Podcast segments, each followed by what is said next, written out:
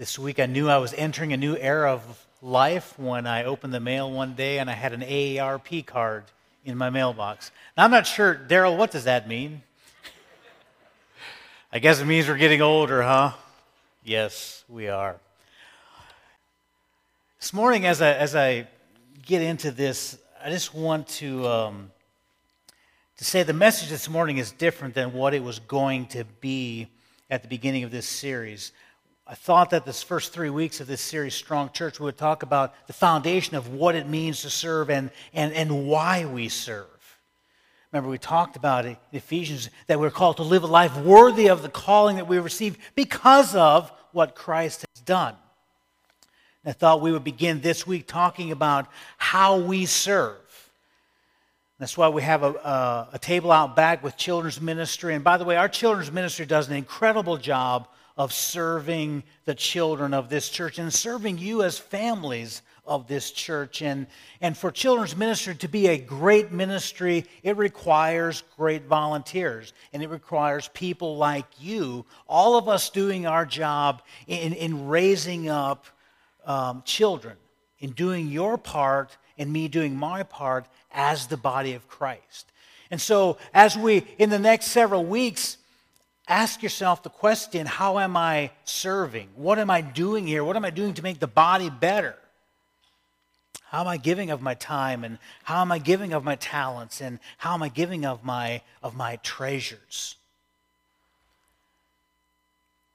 But last Sunday when I got home and, and Monday as I was just taking some time to pray and and looking again at Ephesians chapter 4, I was drawn to the last half of Ephesians chapter 4. Beginning at verse 17, this is what Paul said. He says, So I tell you this, and insist on this in the Lord, that you must no longer live as the Gentiles do in the futility of their thinking they are darkened in their understanding and separated from a life of God because of the ignorance that is, that is because of the ignorance that is in them due to the hardening of their hearts.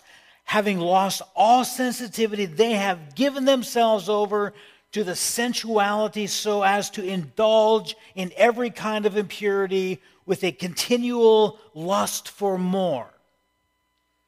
You, however, did not come to know Christ that way. Surely you heard of him and were taught of him in accordance with the truth that is in Jesus. You were taught with regard to your former way of life to put off the old self, which is being corrupted, corrupted by its deceitful desires, to be made new in an attitude of your minds, and to put on the new self, created to be like God in true righteousness and holiness. And there's an old saying that says, When in Rome, do as the Romans do. Basically, what that is saying it is encouraging people to conform to the world around them. So when you're with sophisticated people, be sophisticated. When you're with common people, be common. When you're among pagans, act like the pagans. Be like the world, is what that statement means. And what Paul is saying here in Ephesians is you must no longer live as the Gentiles do. In other words, don't be like the Romans. You know, the Ephesians had lived as the Gentiles had in the past. But now, because of what Christ has done, Ephesians 1 through 3, because of what he did, they have now become completely different. They are a new creation. So he says, don't live your daily manner of life like people who don't know God. And we struggle with that in this culture. We struggle with that as believers. We want to be like the world. John MacArthur said the problem isn't that that isn't getting the world to live like Christians, Our problem is getting Christians to stop living like the world. We're infatuated by the world and, and everything that it has to offer. And I believe as we get into this text, you'll understand. I'm, I began more to understand why this is to be preached. Because I believe we are, we are desiring to live in the world, to wear the old clothes as well as the new clothes. James 4 4 says, You adulterous people, don't you know that friendship with the world is hatred towards God? Anyone who chooses to be a friend of the world becomes an enemy of God. 1 John chapter 2 verse 15 it says do not love the world or anything in the world if anyone loves the world the love of the father is not in him for everything in the world, the cravings of sinful man, the lust of the eye, the boasting of what one has and does, comes not from the Father, but from the world. And then John says, the, the world and its desires will pass away, but the man who does the will of God lives forever. Paul here in Ephesians is reminding them don't live the way the world lives. Remember back in, in, in chapter 4, verse 1, remember what Paul says. He says, As a prisoner of the Lord, then, I urge you in other words, therefore, because of, of your position in Christ, he says, live a life worthy of this calling that you have received. And, and the therefore here in Ephesians verse 4, verse 17 is referring back to this worthy life we are to, to live. In other words, because we have been called to live this life worthy of this calling, don't live like the Gentiles. Don't desire to live like the world. You see, our conduct should reflect our calling. Don't live like the Gentiles. Martyn Lloyd-Jones says this He says, Our conduct should always be to us something which is inevitable in view of what we believe. In other words, what we do should come out of what we believe. He says, If my Christian living is not quite inevitable to me, if I am always fighting against it and struggling and trying to get out of it and wondering why it is so hard and narrow, if I find myself rather envying the people who are still back in the world, there is something radically wrong with my Christian life. And I believe too many people that are coming to church Sunday after Sunday desire to be more in the world than they desire to be living in Christ. I believe way too many people come for a show on Sunday morning and go live their lives the rest of the week like the rest of the world when we need men and women who are disciples of Christ, who have been transformed by the renewing of their mind. Don't live or desire to live like the world. Don't live like the world around you. That, that's what Paul is, that's his admonition here in this first part. He says, This is why. He says, So I tell you this in verse 17, and I insist on it in the Lord that you must no longer live as the Gentiles do in the futility of their thinking.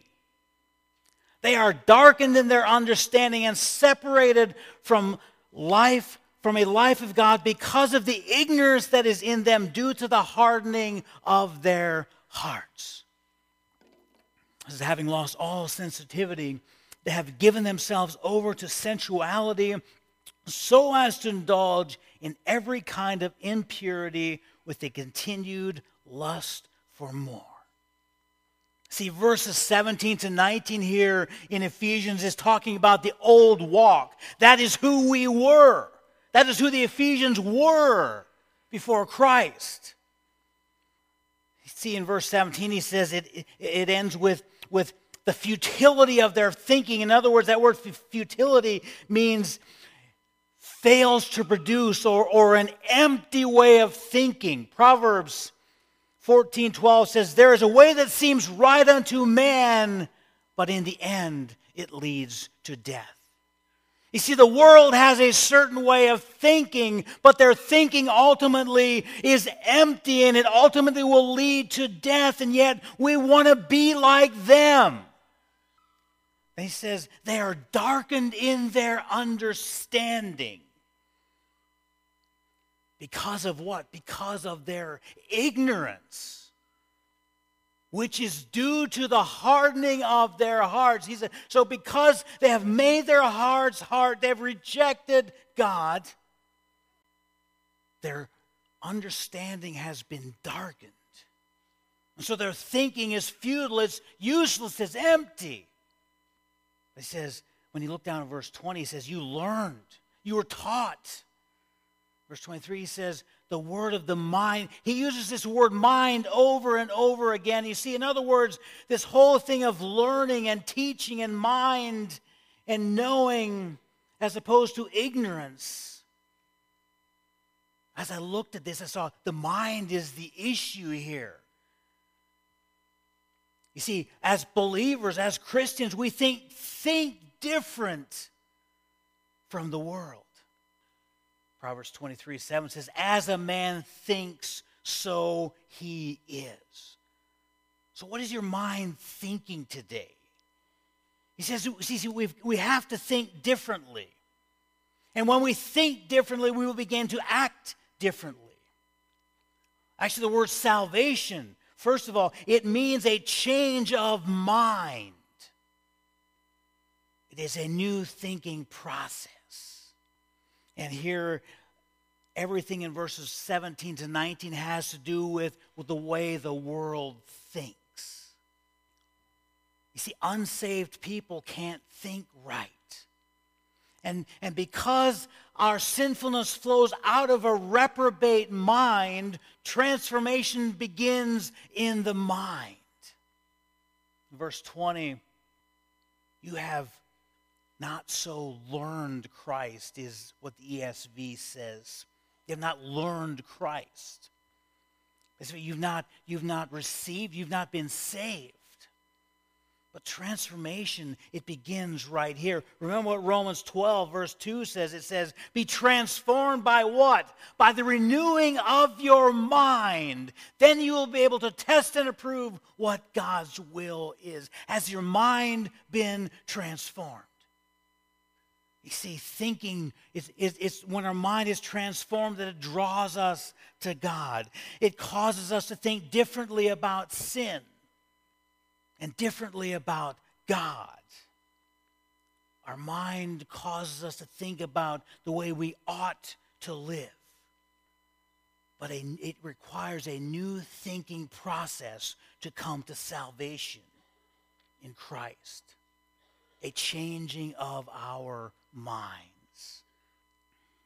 So it's the word repentance. It means a change of mind. Have you had a change of mind? Because if you still desire to live like the world and you're still in the world, then has your mind truly been transformed? Paul says the pagan has a problem with the way he thinks. And he shows us these four elements of the way that a pagan thinks says, you know, they're darkened in their understanding. They're separated from a life of God because of their ignorance. But in verse 20, he says, You, however, did not come to know Christ or to learn Christ that way. But then he throws in this interesting comment.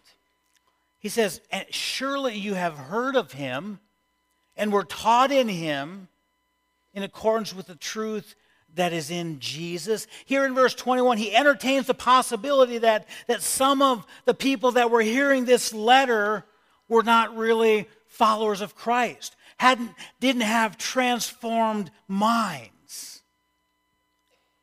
Now he realizes that, that, that some of them in attendance that were hearing that letter being read didn't know Christ. So I want to stop right here and I want to ask you this morning have you learned Christ? Do you know him as Savior? Have you had a, a change in the way you think? See, because before we can, before we, we can escape this, this hardening of our hearts, this, this, this darkness, this futility of life, you have to hear the voice of Jesus. And in response to him, you receive him. You see, it is his voice that, that, that, that, that breaks this power of, of, of hardness and darkness and, and comes into your life. He is the one that awakes us from the hopelessness of, of death. Have you been awakened? You See those cards that I handed out last week, that we handed out last week, that, that talk about giving of your time and your talents and your treasures? Until you have had a change of mind, until you have repented, until Jesus Christ is Lord of your lives, those mean nothing. Paul says, No, you were taught. Verse 22 You were taught with regard to your former way of life to put off the old self, which is being corrupted by its deceitfulness and desires. To be made new in the attitude of your minds. There's that word again. And to put on the new self, created to be like God in true righteousness and holiness. Have you put off the old self? Are you still wearing the old garments, but just showing up for church week after week, hoping that it goes away?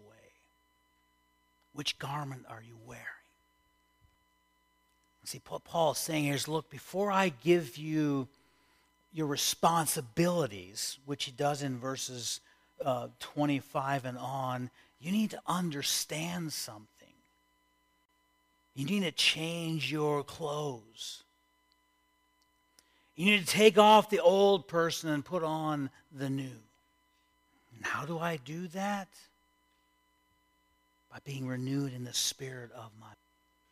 You see, that is a connection between verses 22 and 24, where he says to put off the old clothes and to put on the new by being renewed in the spirit of your mind. You see, in verse 22, it's the old person that is corrupted by the desires and is fueled by deceit of the world by the absence of truth. But in verse 24, if you notice, there's a new person that has been created in righteousness and holiness that is fueled by truth. You see, right attitudes and emotions and actions are born out of the new life. But what I fear for us is that too many, too many of us, I think, sitting here this morning, are way too comfortable in our old garments. In fact, we, we like the old garment. We rather enjoy that life of, of sin and therefore, we're not, we're, every once, we, we sort of want to take this thing off, but, but then it's, no, you know, I really like this. And so you continue to live in this old, smelly, rotten garment. Paul says, I want you to be renewed So I, how do I do that? How do I get the cur- how do I get to a point where I'm taking off the old garment and putting on the new? I need to fill my mind continually with the truth. 2 Corinthians 4, verse 16 says, We do not lose heart, though inwardly, though the outer nature is wasting away, And as you get older, you realize more and more what Paul is talking about when he says we're wasting away. But our inner nature is being renewed every day because we look not at the things that are seen, but the things that are unseen. For the things that are seen are transient, but the things that are unseen are eternal. I must begin to focus on the eternal things of God, the things that are unseen. Colossians 3 2 says, Set your minds on things above, not on things that are on earth. For you have died, that old self, and your life is hidden with Christ in God. Fill your minds with the truth of heaven. So, the key to a transformed mind is, is, is to, to, to, to have an eternal perspective to focus on Christ, to focus on the renewing of our minds. Paul prayed for the Corinthians in, in first in, in uh, for the Ephesians back in chapter 1 and verse 18. He says, I pray that the eyes of your heart would be enlightened, that you might know what is the hope to which God has called us, and what the riches of his glorious inheritance and what is the immeasurable greatness of his power. He wants us to see things with the eyes of our heart so that our minds would be renewed. And that happens when, when, when we're filled with the truth of God's power and promises. In chapter 3 of Ephesians, Paul prays again for the Ephesians. He says, And finally, Pray for us, he says, that we have the power to comprehend with the saints what is the breadth and length and height and depth, and to know the love of Christ, which surpasses all knowledge, that we might be filled with all the fullness of God.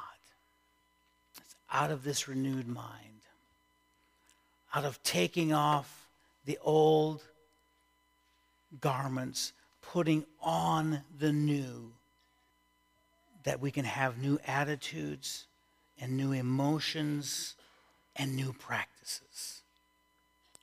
The only evidence that someone has put on these new clothes, has put on Christ, has put on his righteousness, is not by past experience, by what they say they've done, it is only evident as a life reflects. In other words, new creatures act like new creatures. For 2 Corinthians 5 says, if anyone is in Christ, he is a new creation. The old has gone. First, First John 2 says, a man who says, I know him but does not do what he commands is a liar, and the truth is not in him. But anyone who obeys his word, God's love is truly made complete in him. This is how we know we are in him. Whoever claims to live in him must walk as Christ did. So our lives, a transformed life reflects Christ. Not just on Sunday morning when we worship, but, but a transformed life reflects Him day after day after day after day. reflects Him where you work, it reflects Him where you play, it reflects Him where your children go to school and where you go to school. And Paul says in verse 25, put off falsehood. Speak truthfully. You see, we're changed now. And what I see of the church is too many people out in the world every day. Nothing is different about us. We are just like the world and we desire to be in the world. You see, you can't wear both garments because the old garment stinks. It's very evident that you're wearing it. And you can't put that on until, you can't put the new one on until the old one is taken off. Because the old one stinks.